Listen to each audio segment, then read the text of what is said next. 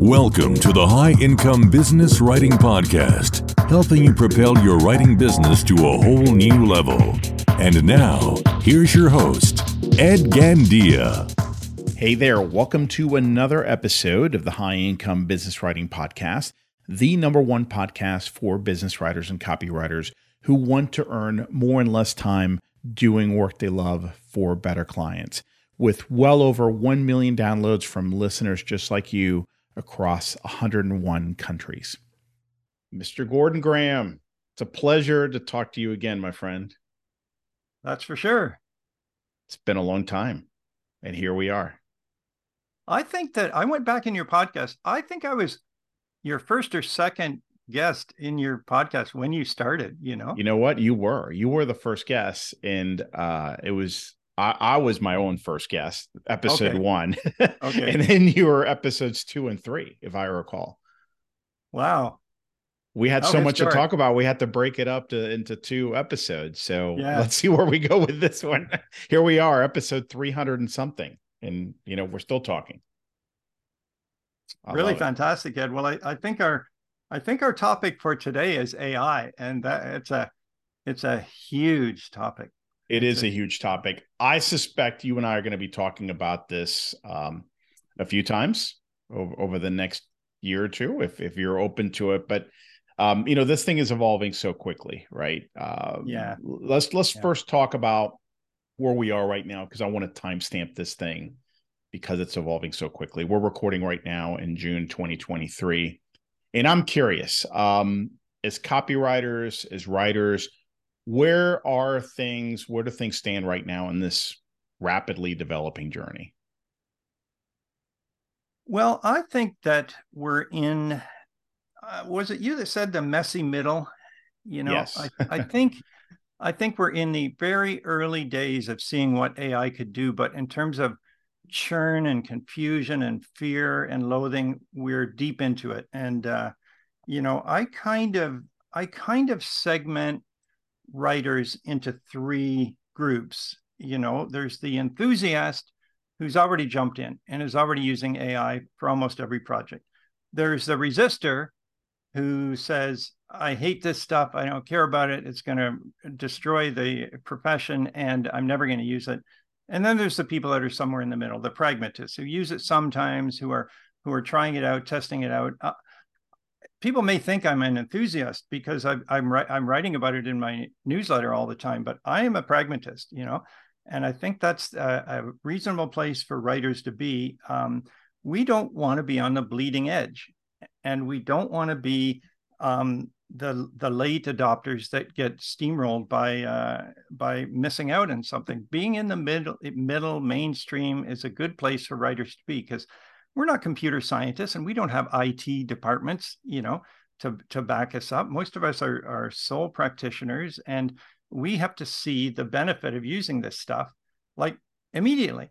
And so I'm not spending all day long trying out new products, uh, new AI services, signing up for everything. But I have to tell you, Ed, I listen to five podcasts about AI every week.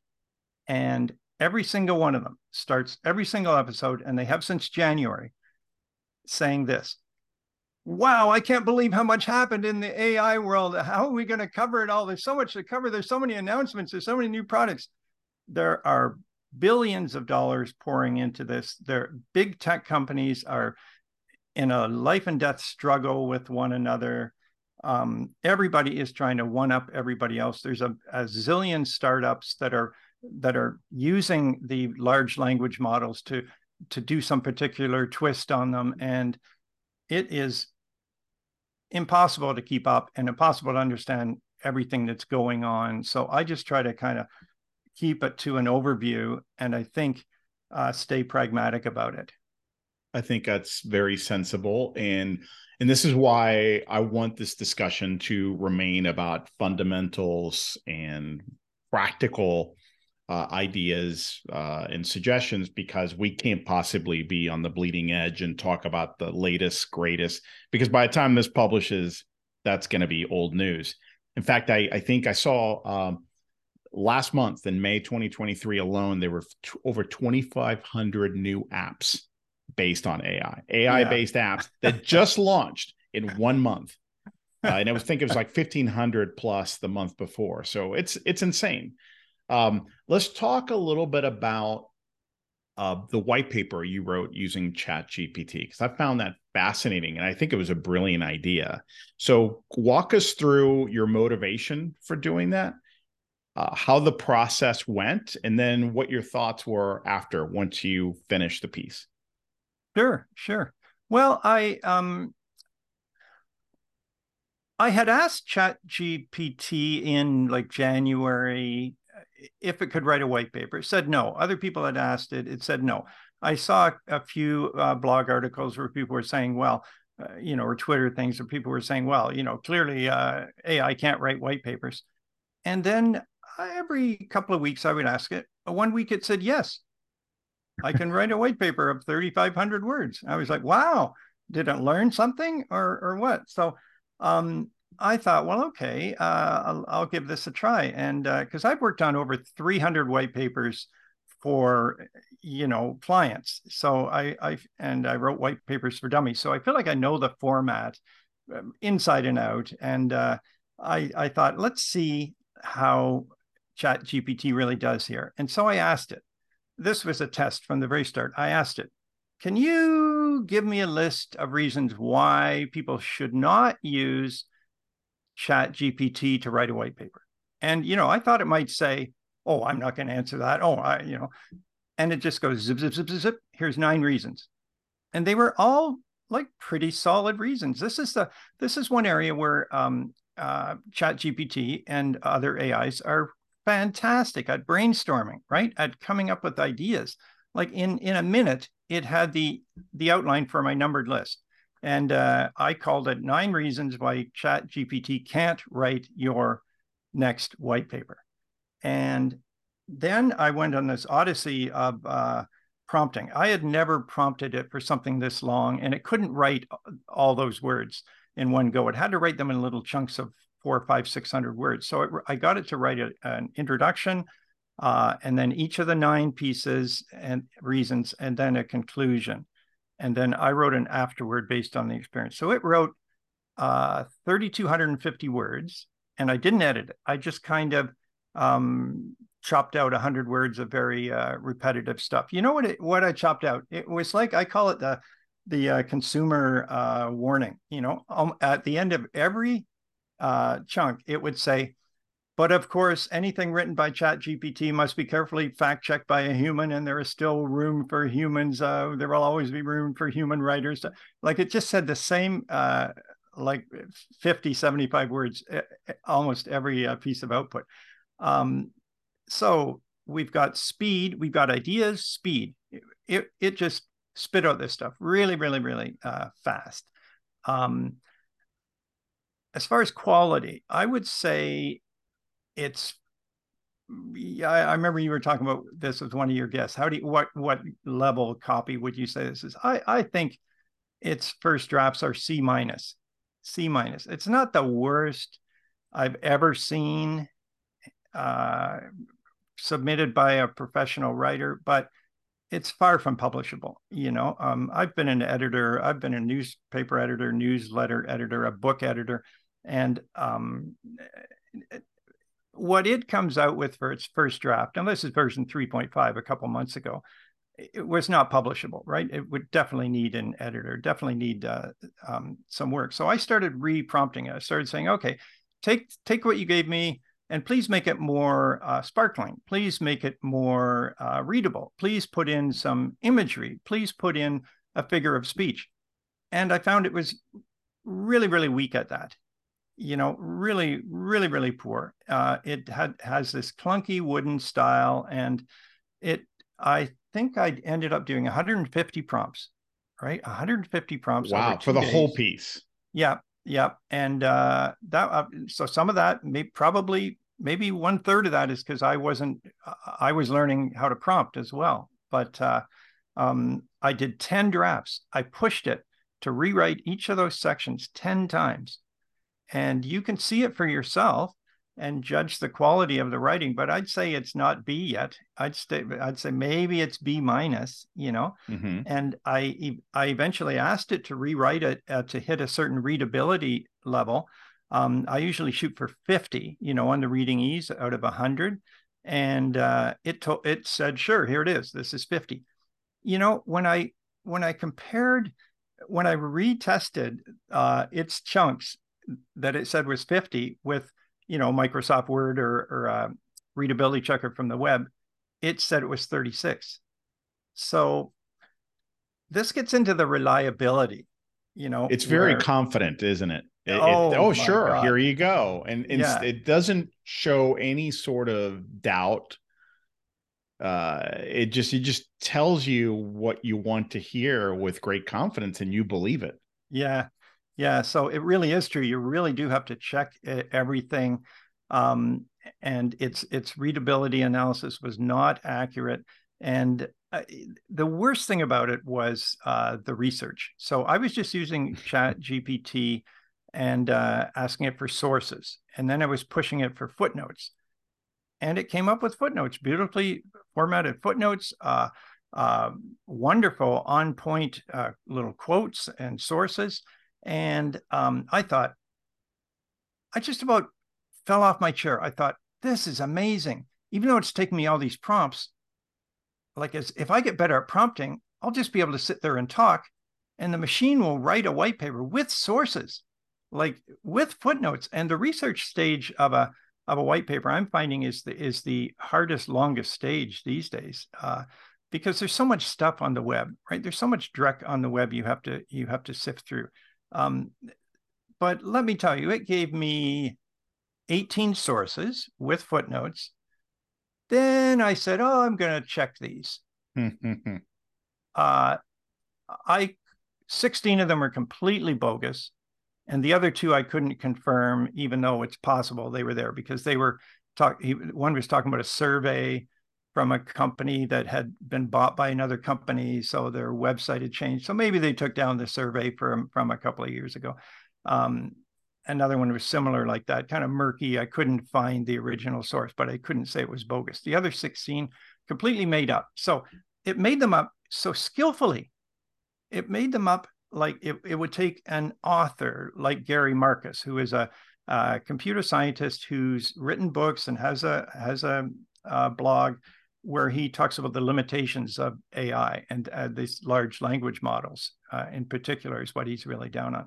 So it had a book by Gary Marcus, a fantastic quote by Gary Marcus, a page number where that quote came from. Okay, turned out the book did not exist. Gary Marcus exists.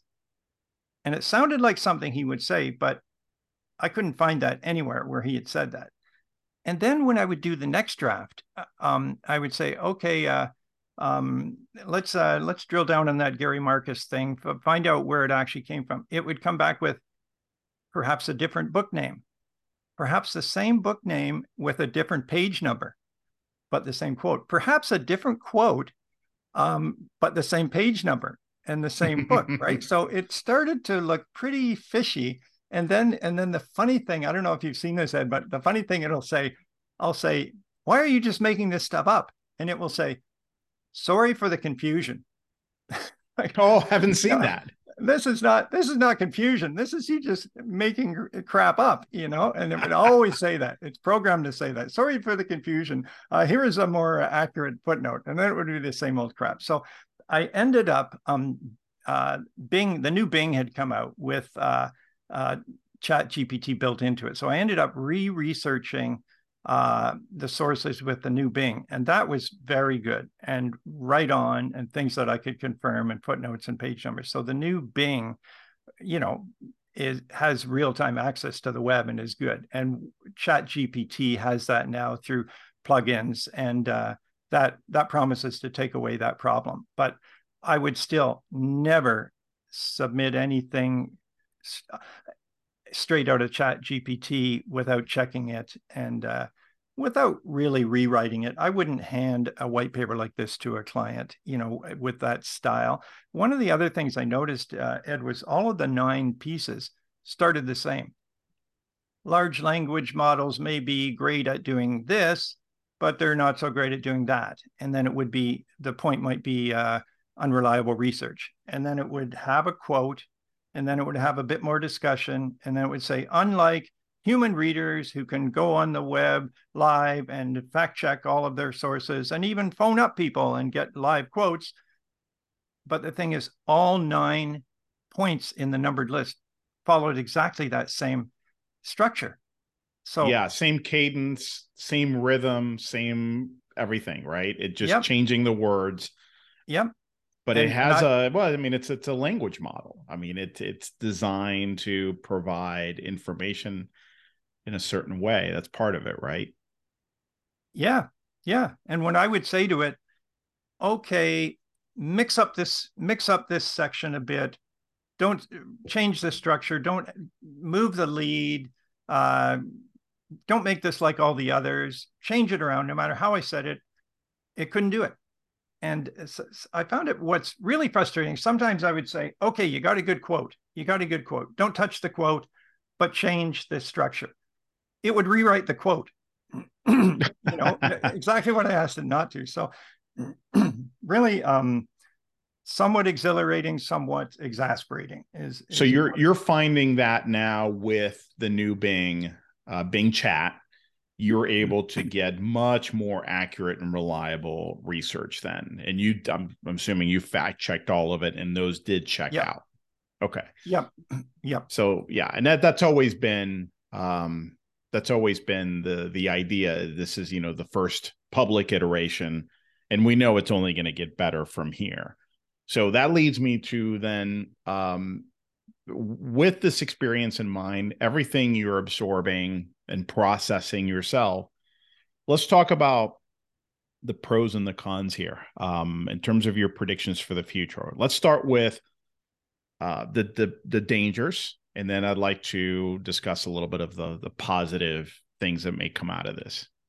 And again, in the in the context of writers, copywriters, marketers. Yeah, absolutely. Sorry, I'm drinking such healthy uh, coffee. It has cashew milk and big chunks of cashews in it.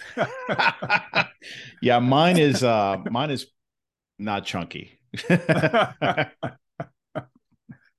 you know Moore's law for microprocessors was uh, the yes. idea that roughly every um, was it year or two year years, and a half, eighteen year months, and a half, the number of of uh, transistors on a chip would double.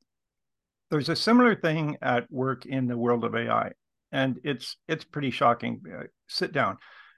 Every year, the power of AI is going up 10x. And I think we can see that mid 2022 chat GPT 3 it was a bit of a it was a bit of a of a joke. I've heard people talk about it and they're like, they couldn't get anything out of it. One year later, we're up to Chat GPT 4, the new Bing plugins, other models like Claude, um, thousands of new products. You can use this. You can start a business based on AI and, and run it, a writing business, all, all through AI, I think, these days. So that's that's pretty frightening to think like another year from now, chat gpt 5 6 is going to be 10 times as good if it gets 10 times as good it may never be a level copy but it might be b plus level copy well i, I want to pause real quick because I, I don't what you said there is so important that we need to really underscore that because the human mind is not designed to understand compounded growth ah. um, so ah. we need to put it in perspective so what you're saying is in a year, if it's going to be 10x better, and it's 10x better because it it uses the power that it has today to improve itself. So therefore, now it's so much, it's exponentially better. And now that it's better, it's using its new uh, improvements to create even more compounding improvement. Within three years, you don't have 30x the compounded improvement is much higher than that because it's building on itself right i think that's where the that's that's what we all need to understand and that's yeah. just three years let's take 10 years Yeah. That I mean, where are we going to be in 10 years? So anyway, I just wanted to kind of insert that because this is not linear growth we're talking about. Yeah, thanks for saying that. Uh, thanks for saying that, Ed. It's it's almost impossible to imagine. But in terms of in terms of the the research that's going on, when you have billions of dollars pouring into a, a certain sector, and you have thousands of the smartest people in the world working on it, and uh, there's a gold rush on, they're coming up with ways to uh, train models on much smaller uh, sets of data to um, have it self-train much more intelligently. There's tons of open source. Facebook is being incredible. All of Facebook's AI is open source. Open source is is one of the leading um, factors in the AI uh, race right now. This is not just we're going to find more data to train it with and it's going to get smarter. This is like the entire world of technology is focused on making this better. And that's why every week you hear something like, well, there's just a new research paper out about uh, how you can train a new model on like one tenth the uh, data, you know, and um, it's, you have a good image for this. You know, uh, I like the ladder and I like the flood. I think it's a flood. And mm-hmm. How do you, how, what do you do when there's a flood? you know what I've heard? I've never seen a flash flood, but I've heard in a flash flood, it's like you see the water running down the street and it's like a two or three inches high, and you say, Oh, that's nothing. I'm going to get wet feet. I'll just keep walking along. What you're supposed to do, that's the warning. You're supposed to run in the opposite direction as fast as you can run and drop your groceries and run because when it's one minute, it's three inches high another couple of minutes it's going to be two feet high and it's going to be sweeping you off your feet and after that it's going to be over your head. And i think that's what we're unfortunately i believe that that's where we're headed. All the signs show me that that's where we're headed a, a flood. So what do you do during a flood? You run to higher ground. You've said that. Mm-hmm. um, all of the low-lying commodity providers are going to be flooded all of the content mills, all of the people. I, I saw a fellow over in Eastern Europe. I, I just was looking on Fiverr and he was like, I will write your white paper in less than 24 hours for 1995 US. $19.95. Yeah. what kind of white paper are you going to get for that? You know, and that yeah. was before that was before AI. That was before AI. So he could do it now with AI what kind of work are you going to get?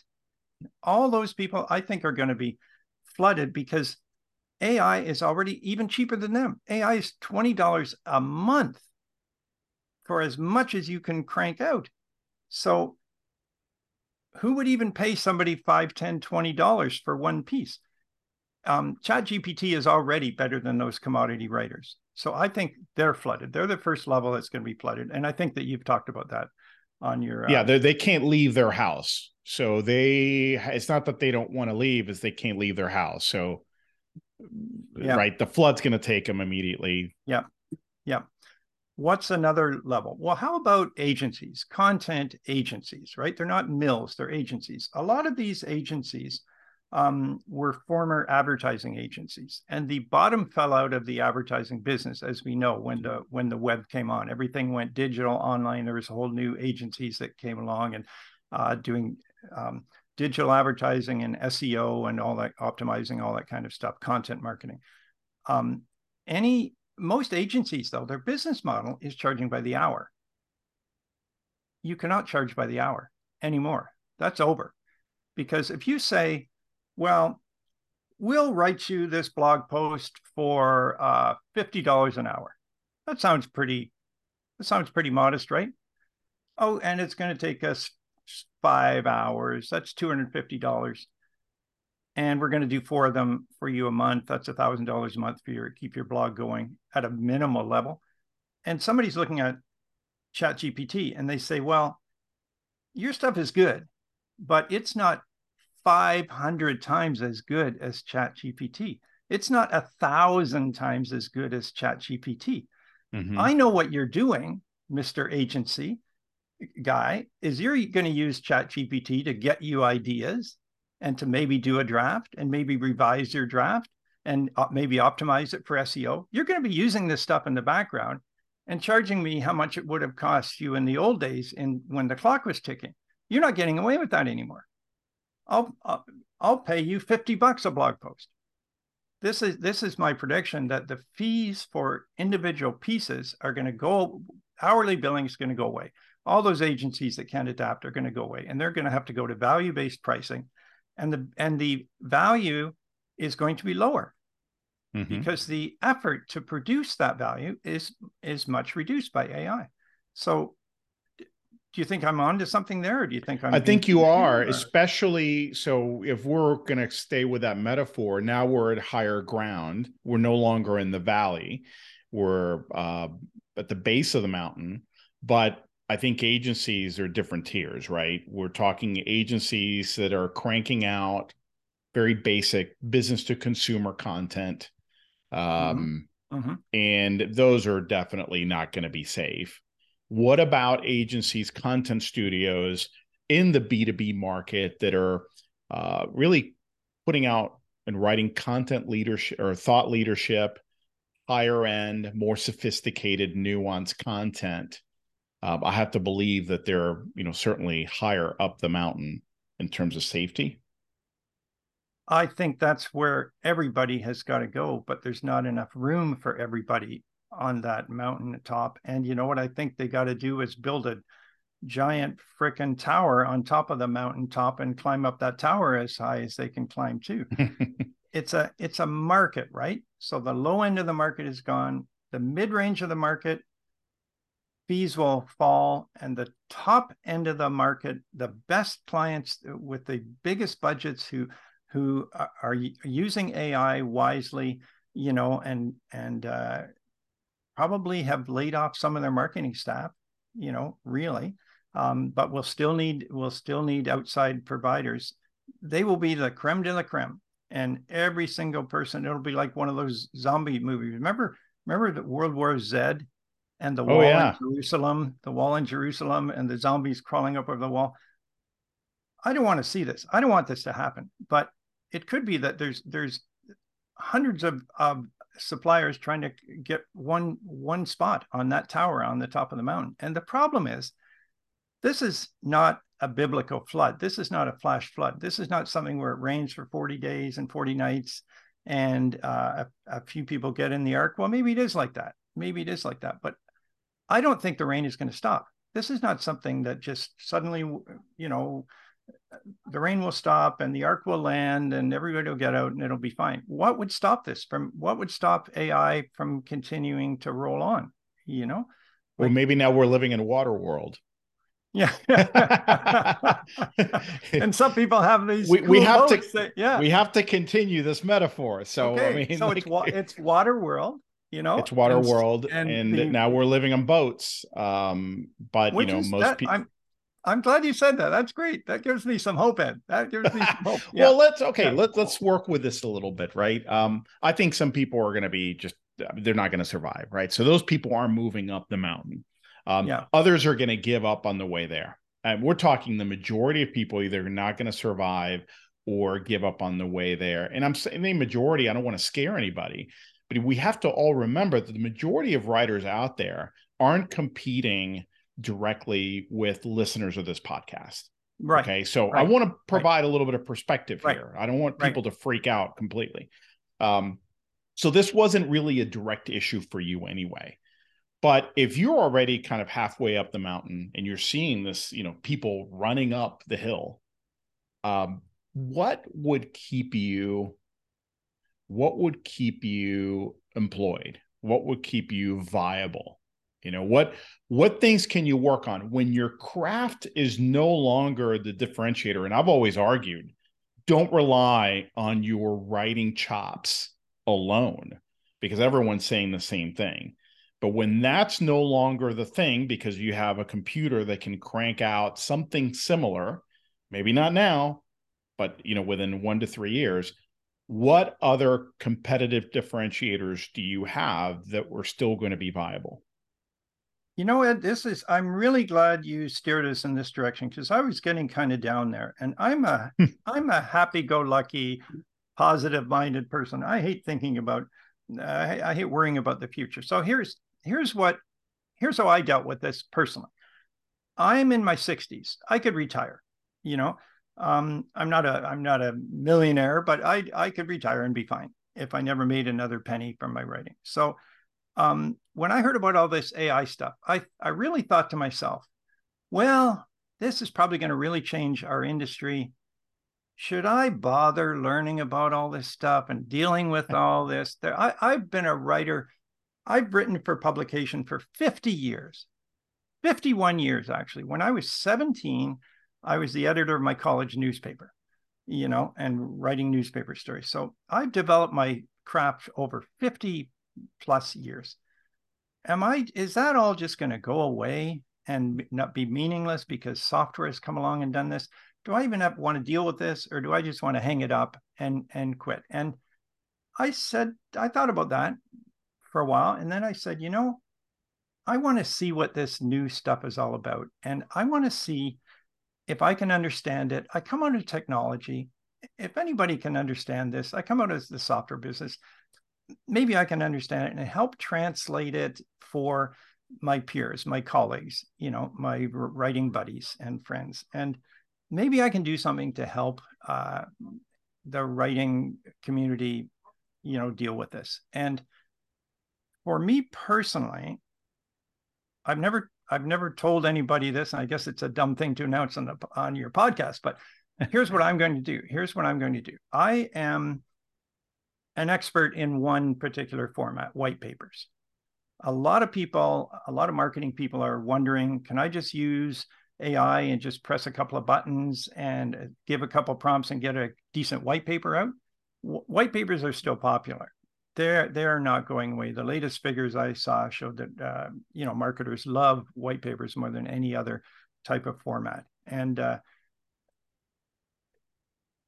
what I'm going to do is is launch a new service. You know how you know how there's the idea of, of uh, do it yourself and done for you. Mm-hmm. Well, I think there's some space in the middle there, done with you. Oh, yeah. And I'm going to launch a done with you service for marketing people that want uh, to use AI to write white papers. And I'm going to bring my, my deep knowledge of that format to the table to help them learn how to prompt and learn how to polish. And if they need to, hire me to polish uh, their white paper so that in a very short time, for a, less than they would have paid in the old days, they'll get a respectable white paper out. So I'm going to offer a strategic combination uh, human writing skill plus AI service. And mm-hmm. that'll be starting summer or fall, you know. So um, I think that that's what people have to do is operate on a strategic, a really strategic level. And here's something we were going to talk about that I, that I think is important. Talk about AI with your clients. Don't let it be the elephant in the room you know i have i have decided i i deliberately talk about ai with my clients and those have been fascinating conversations when i i, I land a white paper i just i i'm working on a white paper right now and i said to my client um, well you know i've been i've been toying around with ai and i'd like to use it to help me be more productive on this project nice way to position who's going to say no i don't want you to be productive on my project right mm-hmm. um, my client says, Oh, I'm so glad you mentioned that. You know, my manager is coming by every single day. He's walking around the entire company saying, Are you using AI? Uh, why don't you get use AI for that? Hey, how are you using AI today? Hey, did you discover anything about AI? Our manager is walking around urging us all to use AI all the time. And I'm doing it. And how do you like it? Well, what do you find it works well at? Oh, you know what? I, I had to do this thing. I had to go on the Zoom and, and I didn't know the person. And, and I just asked the AI to tell me about the person and tell me about their area. And I got like this incredible briefing in one minute that would have taken me 15 minutes to get from Wikipedia or LinkedIn, you know? And so I've had these exciting conversations with my clients because nobody has this figured out. Everybody is, is confused. And a lot of writers are afraid of bringing it up. Oh my goodness, I can't talk about AI with my my client's going to think I'm just going to press a button and then hand in what I've got. So I've I've got a policy, a, a deliberate policy that I came up with which is, you know, I I at the very start, I I talk honestly with my uh, prospects about AI. I'll probably use AI for brainstorming. I might use AI if if you give me a, a 75 page report. I might get it to uh, sum it up for me, or ask it what are the are there any uh, great sound bites in here. Um, I might even get it to to draft a section but I will never, I promise to you, I will never just give you what AI gives me. I will always rewrite it and revise it and polish it and humanize it and make it my best possible work. So I'm going to use AI to speed up my uh, uh, production on your project, but I'm not going to just hand you something out of AI. What what client would mind hearing that? I love that. Well, like the only thing, playing devil's advocate here, Gordon, um, maybe not the right kind of client, not the client that you would want, but is there a possibility that a client might say, we're fine with that, but you need to lower your fee because we know it's going to take you less time? You know what? Fine. They're right. They're right.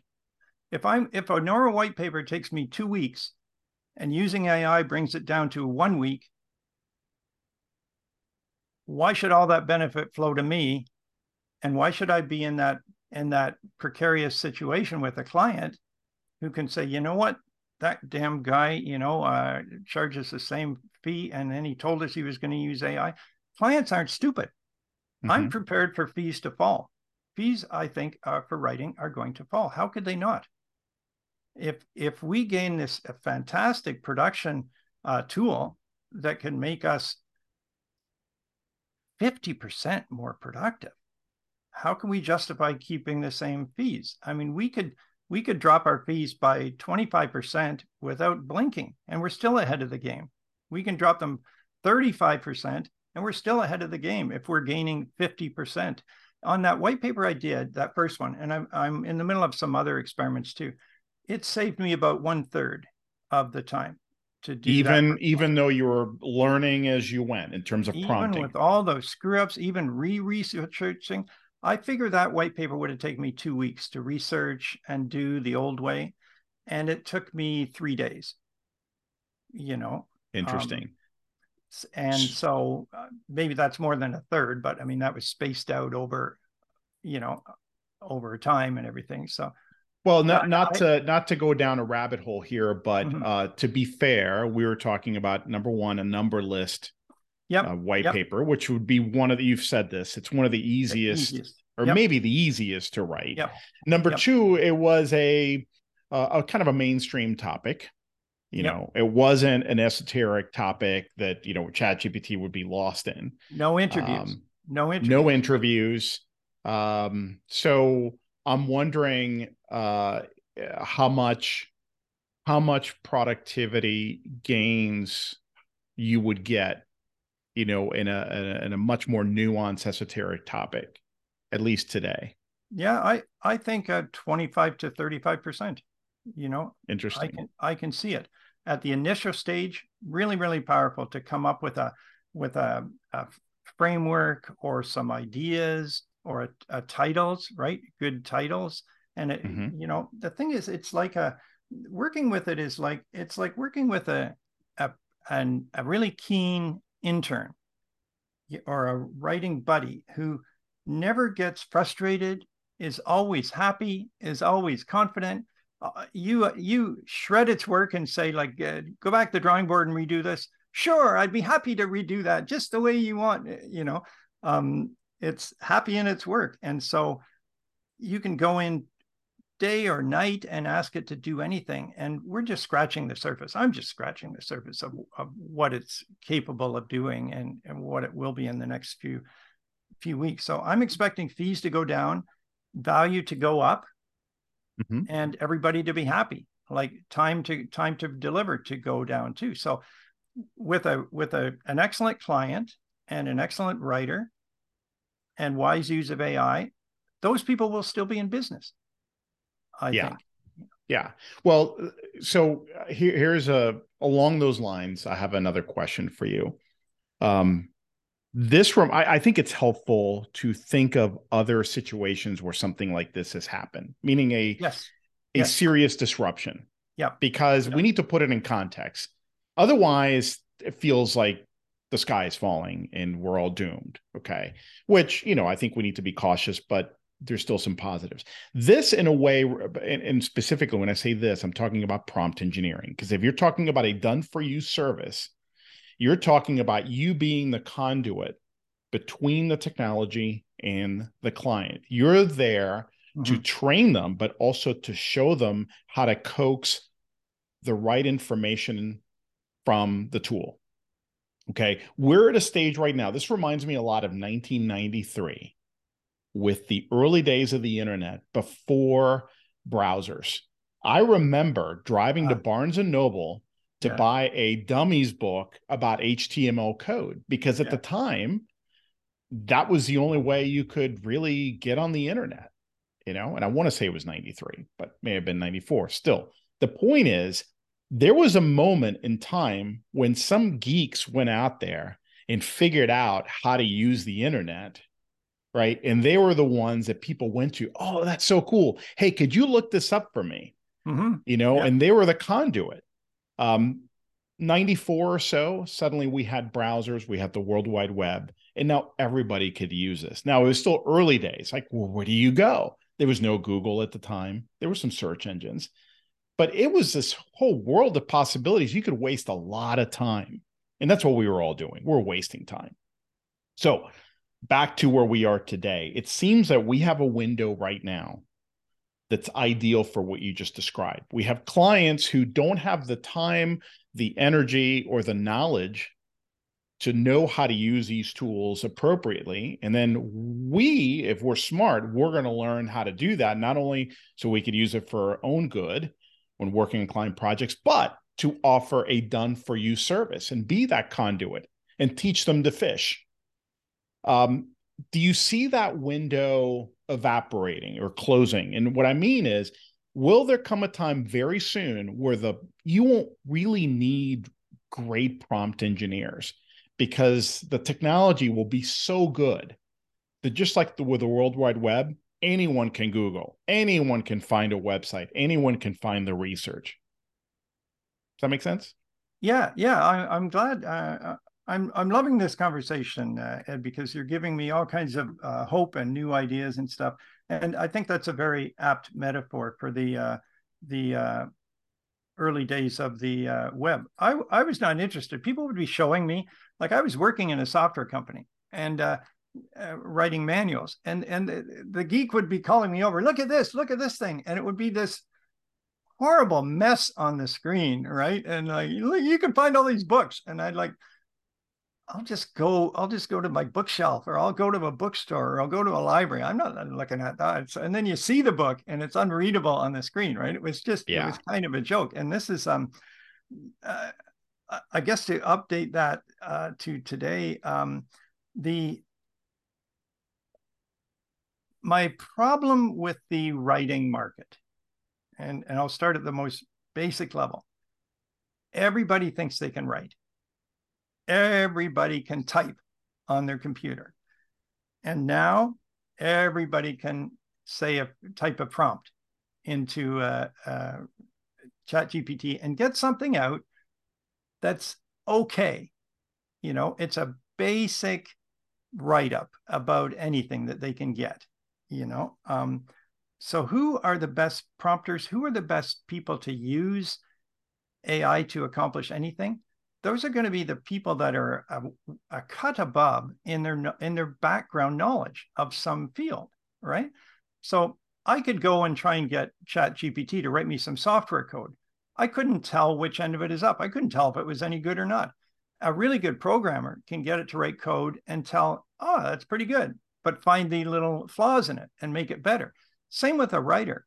A writer that knows uh, what what makes really good content will be able to prompt and evaluate what's coming out of the AI and say like uh, it's okay but it could be better. Can you make it like this? Can you do that? Can you bring in this? Can you you know push it to make it do better? And i think that's the value of a seasoned uh, going to be a seasoned practitioner in any field you know is they will get the most out of these tools. And that's not going to change over time. I mean, like, so say you have a million case studies fed into an AI and it'll write you a case study. Well, who is going to evaluate whether that case study makes any sense or not when it mm-hmm. comes out?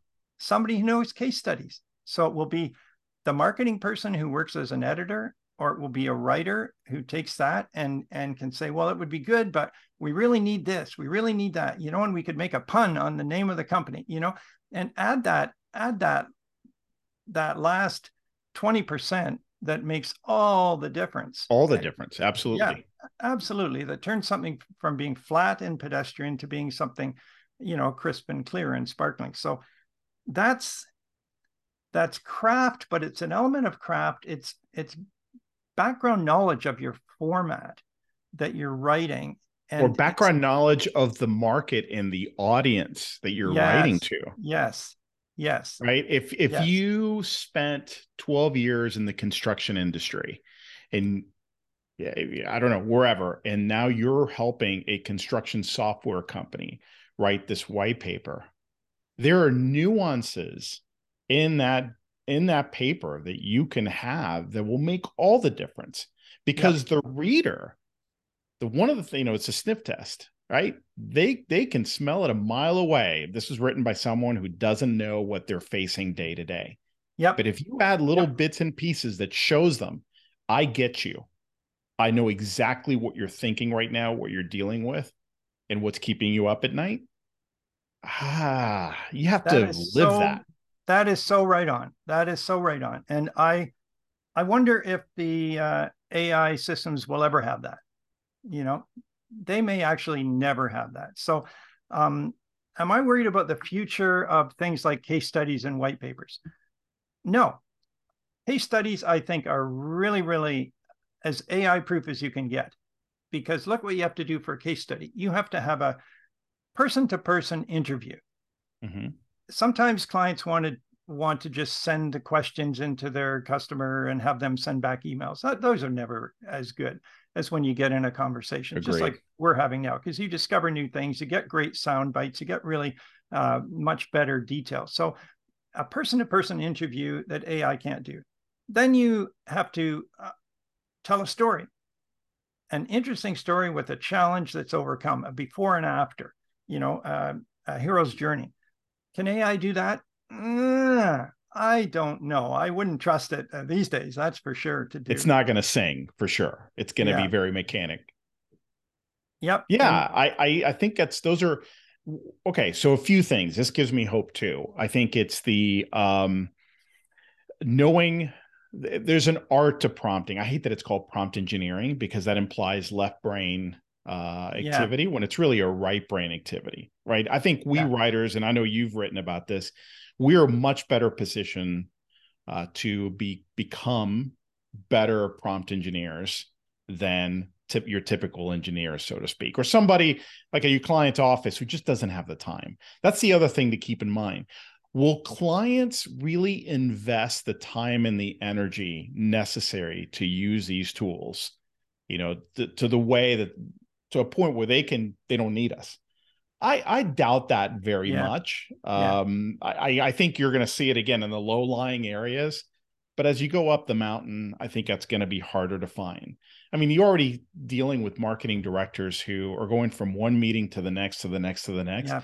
They don't even have time to process. Their amygdala is like on full alert. Their creative power is gone so they need us, number one. Number two, I think you're, I love that idea of the last 20%. You know, that's really where it matters. And I'll even throw this out there in a world where more and more content will be AI generated, it's really the human content that's going to truly stand out. So, in a way, that's another way we could look at it, right? It's okay, bring it on bring it on because mm-hmm. my stuff is going to stand out so mm-hmm. much more. Mm-hmm. mm-hmm. Yep. Yep. And um, in terms of white papers, they've been around for well over a hundred years, and I I can't see any end of them because what does a good white paper do? It helps a business person to understand an issue that they want to understand to solve some kind of problem, nagging problem in their business, or to make a decision about which way to go with something. As long as there are businesses, as long as there's business people, they're going to want to do those things. And they're going to want need information from outside the company to be able to do that. So that's what I call a white paper, some kind of um, amalgamation of information, carefully assembled information that makes a persuasive point about some issue or some problem or some decision. And whether they will be on paper, like printed as PDFs uh, and read on the screen, or whether they will be some kind of microsite, or whether they'll be uh, delivered in some format that hasn't been invented yet. Like, I think that business people will need that kind of information. They're not going to get it from TikTok. They're not going to get it from Pinterest. You know, yeah. when, when a company has a big decision to make, they want facts and numbers and cost benefits and and solid analysis and they argue about it. They discuss about it. This is what i was i was really fortunate uh, um, to work in b2b you know and to and to work in companies where we had to make these kind of decisions. I remember um, when desktop publishing came out i had to i had to spec out a system um, a desktop publishing system for a newspaper i had to spec out a, a typesetting system and you better believe when you're spending hundreds of thousands of dollars you don't just watch a couple of videos you know, or read something that AI gave you and make a decision. You go to meetings and meetings and you get grilled. And people say, What about this? What about that? You've got a bean counter in the room, you know, and you've got the often you've got the HR person who is saying, Well, what about my people? What about the training? How, how hard is this thing going to be to use?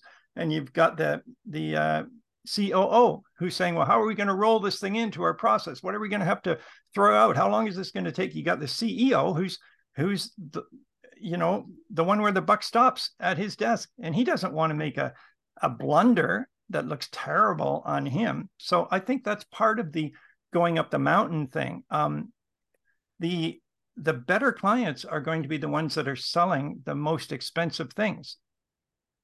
Because for their their clients to buy those expensive things they need to provide a lot of information that has to be assembled by writers. So don't don't look i used to say a white paper you know if you're selling something less than 50000 you know you probably can't justify a white paper. Now i'm thinking maybe it's like going to be if you're selling something for less than uh, half a million you can't justify hiring a writer to do a white paper. There's still a lot of companies out there selling expensive systems. Maybe it'll be if you're selling something less than 2 million you can't justify hiring a writer. So look for the companies that are selling really expensive things, and uh, that's another way to find to find uh, uh, future clients during this during this flood thing and and stay on the top of the mountain. Well, I I want to add to that because somebody might say, well, yeah, but won't you just talked about 10x improvement over the next year? Won't it get to a point where um, a company can write a pretty good white paper uh, with with AI. My argument would be this: uh, at least I haven't seen this yet, or see. I don't even see the promise of this happening anytime soon. Is the ability to really connect dots. So it seems to be very good at linear thinking, logic, but we all know that a white paper is not just pure logic. There's a hidden emotional, human, conscious element mm-hmm. there mm-hmm. that um very, very I, I haven't seen it I haven't seen it with the stuff that's come out of Chat GPT. No, that you're no. really missing. And we've talked about some of this already, but I really want to emphasize that. I'm not sure. Uh, I'm not sure if we'll get there or we'll get there anytime soon, at least with with this technology. You're still going to need the human to connect the dots, to tell the story, um, to provide that element, the nuances that are really going to take this piece to a level that's going to connect with that audience. I think you're right, and and Chat GPT admitted that much in in the white paper that it. Oh, there you go. one of the one of the nine uh, uh, reasons not to uh, use it to write a white paper was because it has trouble identifying with uh, an audience, and a, a related issue was it has trouble showing cultural sensitivity or um, great point. you know understanding diverse groups of people. And uh, you know like i say a, a customer base that's uh, maybe somewhere outside of uh, where it was trained in southern california you know? Like i mean the the, the thing about uh, the thing about all this ai stuff is it's being done by the tech bros in uh, in uh, california and they get over to another part of the world and sometimes it's uh it, it can't it can't cope with what it's it's uh, encountering or being asked you know and when cultural sensitivity is becoming more and more and more important i mean yeah. th- this yeah. is not going to be able to to catch up to that yeah and you um, don't just take this whole swath and and make it out of bounds we we don't we don't talk about that we don't talk about uh um, what's his name? Emo. We don't talk about uh, the guy in the song from the uh, uh, the Disney movie. We don't talk about. Uh... Oh, we don't talk about uh, not Nemo. Yeah, it's uh, uh, yeah, yeah. uh, but there's from... another there's another uh, there's another uh, point for what that applies to both um, case studies and white papers and probably other formats of B2B is the these AIs are trained on public information, right? Or you have mm-hmm. an in-company one that you've trained on your your in-company voice. Maybe that that's going to come, and that's fine. Um, but say you're working on mm-hmm. some breakthrough product, you know, where you've done re- uh, a company's done independent research, they've done independent development, they've they've taken some science and like really pushed it to the limit, and there's nothing out there not even one research paper out there because they're doing this in stealth mode. What is the AI going to know about that? It's going to know squat. Is it going to be able to interview these uh, these egghead scientists? Absolutely not. You know, is it going to be able to get them to to sit there and type? No, you're going to need a person to interview those uh, those uh, really brainy people and translate what they're saying into normal language that uh, that a customer could understand. So that applies to a lot of content for new products, right? So look for mm-hmm. look for expensive new breakthrough products. You know, is I think where AI is not going to be able to um, deliver. Well, and one we haven't really talked about directly has been elevating your value to the advisory level. I mean, mm-hmm. we we mm-hmm. talked about it indirectly mm-hmm. with your done with you idea, but I really believe this is where more and more writers need to move. It's uh, the yeah. hey, yeah. forget about just the craft of writing. You need to be able to provide advice, insights, perspectives, uh, new ideas, help clients connect the dots because again, they're too busy, but you're focused, you know, a little bit more and you're looking at it from a different angle. Um, I I see you, so many writers doing when they do do it, they're doing it for free.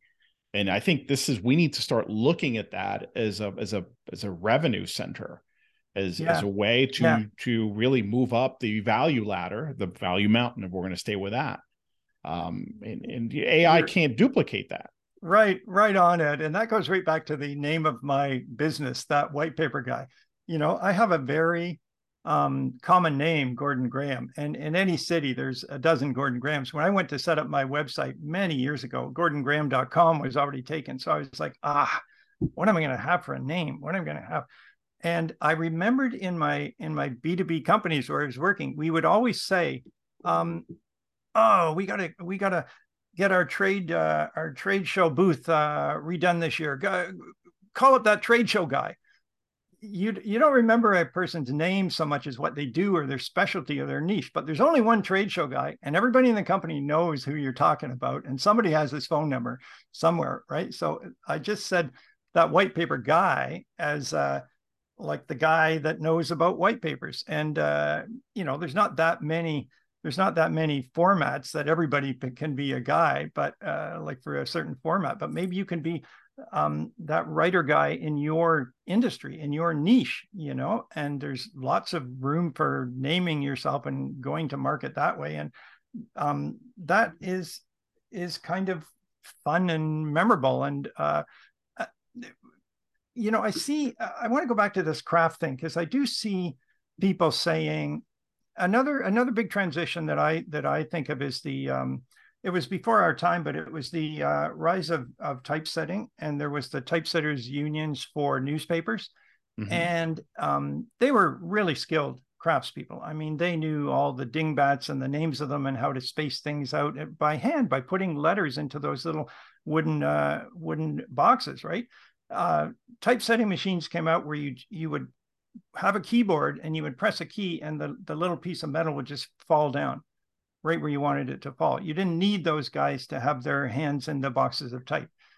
Some few number of the typesetters uh, learned how to use the new systems, but most of them resisted, and the unions resisted, and they became irrelevant. And they were all talking about, but it takes it takes hand quality to really set this type, and we know all, you know, just what I said. We know all the names of the dingbats, and we know how to space things out, and we've been doing this for a hundred years so what?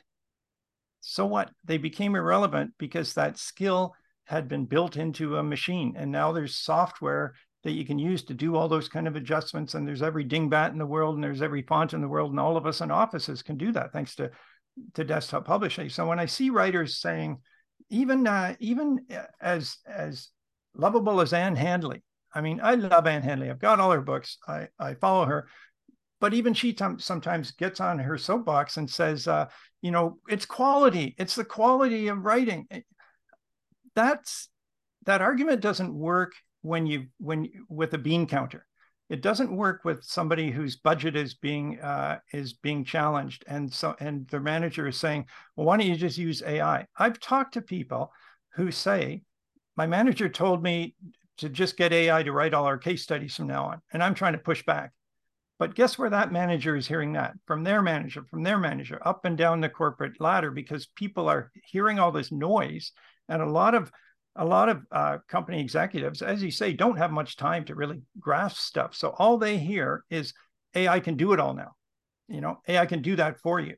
And there are going to be layoffs. Absolutely, there are going to be layoffs. There's going to be millions of people whose um, whose you know professional jobs go poof and companies will will maximize what they can get AI to do and minimize their their headcounts and their payrolls. That's that's business. I mean, well, and especially as we're heading into a difficult economy. I mean, there we could be facing a recession right now, or you know, later this year. So that's only putting more pressure on on us so yeah yeah well in a way though freelancers can be lucky right they can ride that True. out True. no i mean i'm talking about the profession as a whole right in terms of oh, cost yeah. cutting yeah this is not yeah. the the best uh the best time for for this to have come out yeah so we've covered a lot of we've covered a lot of things here you know and we I, have. I guess i guess to to sum it up what i think is uh ai is fast and it's cheap it's not that good today, but it's going to get better and better, better very quickly. There's a flood happening. You got to get to higher land and you got to get to that top of the mountain. We've talked about a few ways to do that. Um, I that 20% that was a very useful idea, I think, and that maybe it's that you add that 20%, you do a strategic service and you charge for that service and you become the the go-to guy or gal for your industry, your niche, your type of document. You become the indisputed uh, leader, maybe in a small handful of leaders, but you become the person they think of and the last person they would ever lay off. And, you know, I do have something hopeful that we could touch on, you know, like what I say to my clients is, uh, you know, I'm never going to hand in something straight out of out of AI. I'm always going to um, revise it and make it sparkle. And there, I've got a list of 12 things that writers can do that AI still can't and may never be able to do. And we have talked about some of these. I don't know if we have time to to run through them, uh, Ed. Or yeah, why don't why don't we? Uh, I think that's a good way to close um, okay. because it's okay. um, it's on a positive note, and I think we'll get everyone thinking uh, a little differently. Okay, and we're um, we're going to make this available as a as a, a downloadable checklist uh, with a link in your in your show notes, right? So yes, absolutely. So a, you should, a, yeah. if you go to the show notes page now, you should see a link to it.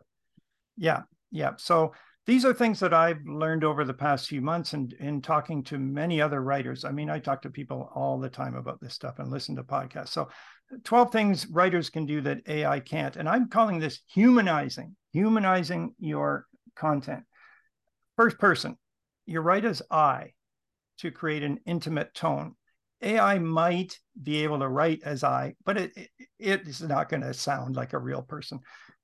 Number two, sensory details. Whether you're writing fiction or nonfiction content, try to create scenes, have colors, smells, sounds, textures, kind of immerse your reader in a in a concrete scene. That's a really powerful traditional writing technique, not used very much in B2B, but it could be and it should be.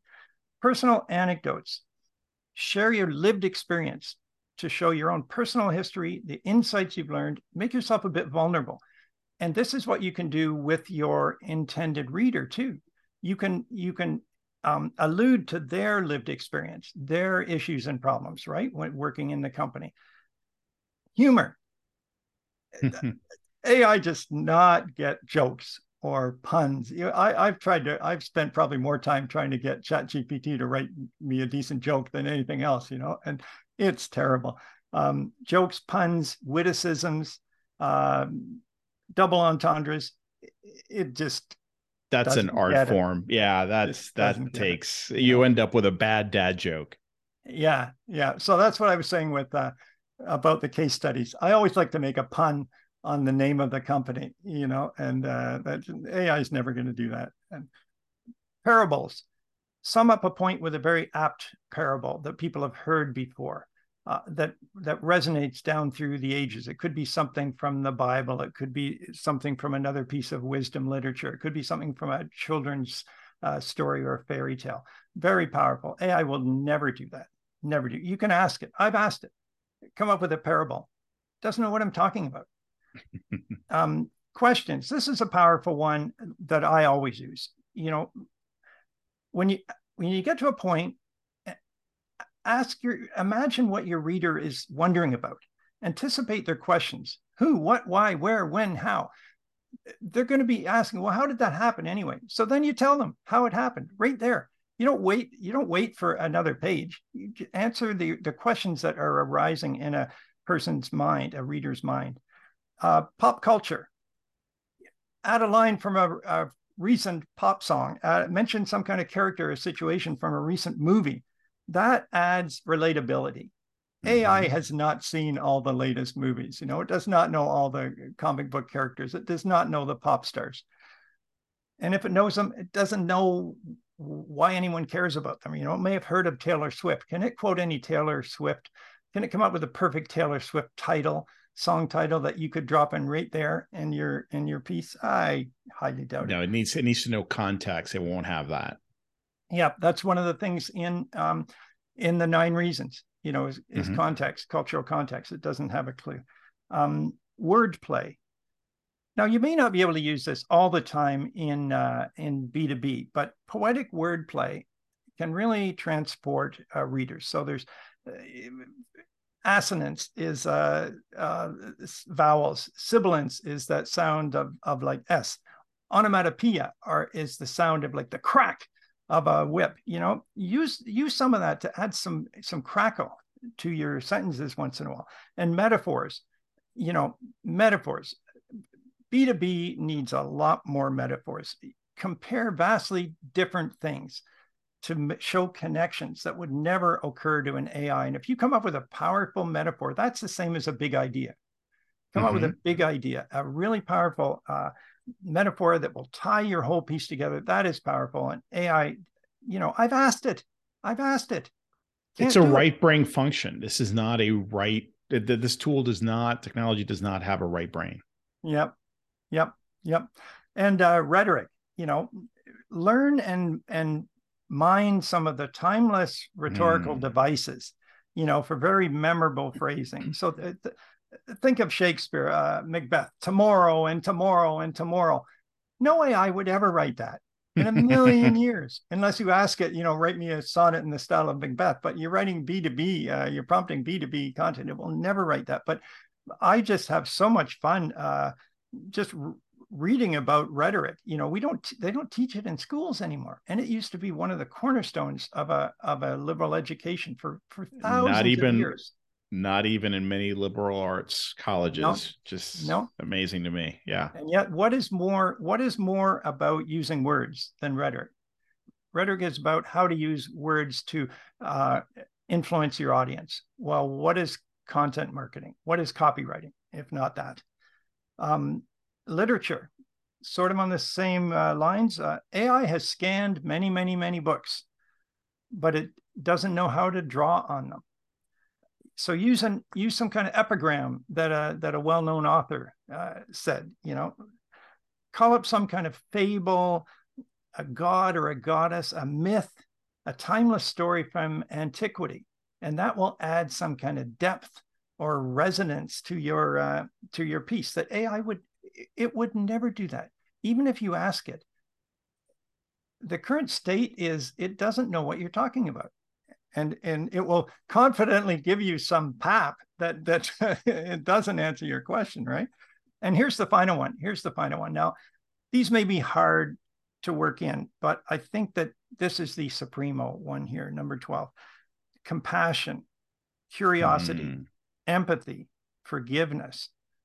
These are supremely human virtues, you know, that will make any story richer and less predictable. You want your content, you want your writing not to be predictable. So if you're if you're talking about some terrible problem and suddenly your your uh, reader has an insight about how it's not as bad as they thought it was or they could look at it a different way or they could just be a little curious and find out about this one thing. Or they could they could forgive the person that caused the problem you know like use yes. supremely human emotions and and try to work those in. See this is this is new. Like i've never said that before that b2b writers should do that. This is fiction writing right? But we should use some of the techniques of fiction writing to make our hum, our writing our content writing more human and more resident. And that's well that's in an age where we're going to be flooded with more and more of this ai powered content this is where we need to go to stand out. So i would argue that if you haven't used some of these techniques now is the time to start. And i'll say this gordon what you just shared with us reminds me so much of the pivotal scene in the movie Good Will Hunting. It's so powerful when Matt Damon, Robin Williams are seated at the park and he can't get through to this kid. And if you haven't, if you've seen the movie, you know exactly the scene I'm talking yeah. about. Um, yeah. If not, this is a wonderful movie. Everyone should watch this. So Robin Williams is a therapist. Matt Damon is this kid who's absolutely brilliant. He's a genius and he's read every book. He knows all the facts. He knows all this information, right? But this is left brain. This is just facts and figures. And uh, and trivia. And Robin Williams can't get to him, just can't get through to him. And um, he he tells him at the park, he says, I I've I spent all night last night thinking about all the hurtful things you've said to me and why I can't get through to you. And I'm paraphrasing, but he says something to the effect of, and it finally hit me you may know all these things. You may be able to quote this, that. You may be able to do these complex math, math problems. But here's what you don't know you haven't lived these things. You haven't lived these situations. You haven't been through this pain. You haven't experienced this joy. You know, and um, I feel sorry for you because that's what you're missing. That's the humanity of it all and it's such a i mean to me where we are right now that is the scene. That movie scene i feel describes mm-hmm. where we are right now. And that gives me reassurance that hey there there is hope. We are dealing with this. We got a big matt damon out there right now mm. who's threatening everybody or it feels that way. But we need to remember that at the end of the day um matt damon hasn't lived these things, hasn't had these experiences. And that's where we come in. And that's where we could really um, add humanity uh, and truth to to the work. Right on, Ed. Right on. That is a beautiful and true, and uh, probably a great way for us to close out today. Yes, this has been fascinating, uh, Gordon. And I'm I know we've been talking about doing this for a while, so I'm glad I'm glad we we finally had the conversation. I suspect I'm gonna be I'm gonna be coming back to you and see if we can uh, do a recap or revisit this later on this year if you're if you're game for that. Well, uh, the water line will be higher at that point, but I I, I think the advice we came up with is really true, is and will be uh, will be kind of evergreen advice, right? Yes, yes. So thank you again for for spending uh, some of your day with with us. I appreciate you as always. And um, guys, we'll have the links here in the show notes. So check out Gordon stuff. And and where can where can folks learn more about you and your work? Uh, subscribe to your newsletter, which is wonderful. Oh, great, great. Well, uh, it's um, thatwhitepaperguy.com. And if you uh, search on thatwhitepaperguy.com, if you search for can ChatGPT write a white paper, or if you just search for ChatGPT, it'll come up where you can download that uh, that white paper that I did, and and then our our 12 things writers can do to humanize their content. That'll be a download on uh, on the uh, podcast uh, uh, show notes. So, you know, thank you, Ed. You have uh, made me feel a lot better about this. You know, it's uh, we we may be facing a flood, but I think we've got some we've got some really practical things to do, and uh, you know, I'm I'm doing them. There you go. That's all we can do. Day day yeah. to day, day yeah. to day. Um, Gordon, thanks again. Always a pleasure to talk to you.